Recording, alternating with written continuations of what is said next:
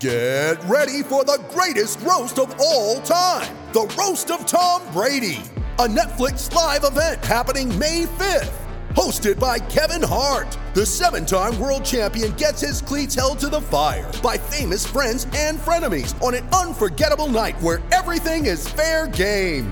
Tune in on May 5th at 5 p.m. Pacific time for the Roast of Tom Brady, live only on Netflix. You ready? Showtime. On May 3rd, summer starts with The Fall Guy. Let's do it later. Let's drink a spicy margarita. Make some bad decisions. Yes. Audiences are falling in love with the most entertaining film of the year. Fall guy. Fall guy. Fall guy. That's what the poster said.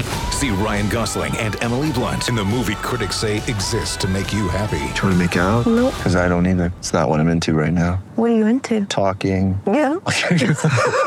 The Fall Guy. Only in theaters May 3rd. Rated PG-13.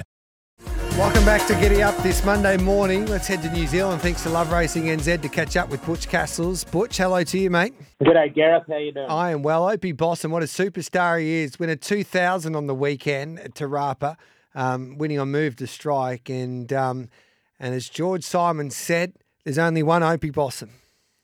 Yeah, there sure is. Look, he's uh, one of the very best that's ever graced the pigskin here in New Zealand. He's uh, a superstar jockey. You've seen it on your side of the Tasman many times as well. I remember one uh, carnival, autumn carnival there in uh, Sydney. He rode any number of Group One winners. He could hold his own anywhere in the world. Weight does uh, stop him a little bit on occasions, but he's very uh, uh, on top of things at the moment, riding in the zone, and uh, it was wonderful to see him bring it up on what could be a very, very exciting two-year-old. Uh, yeah, it was uh, it was great to see Opie uh, at his best and um, getting that 2000 New Zealand wins on the board Saturday. What's the fallout with Tokyo Tycoon and Quintessa, who are upstaged by Pendragon there on the weekend?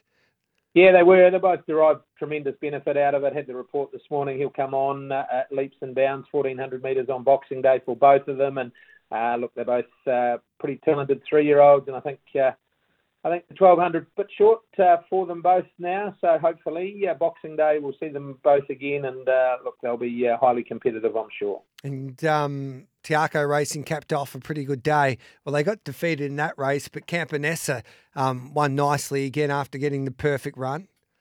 Yeah, she did. Look, she's uh, a mare that when she strikes form, she can hold it, and she'll be awfully hard to beat in the Zabeel on Boxing Day on the strength of what we saw on Saturday.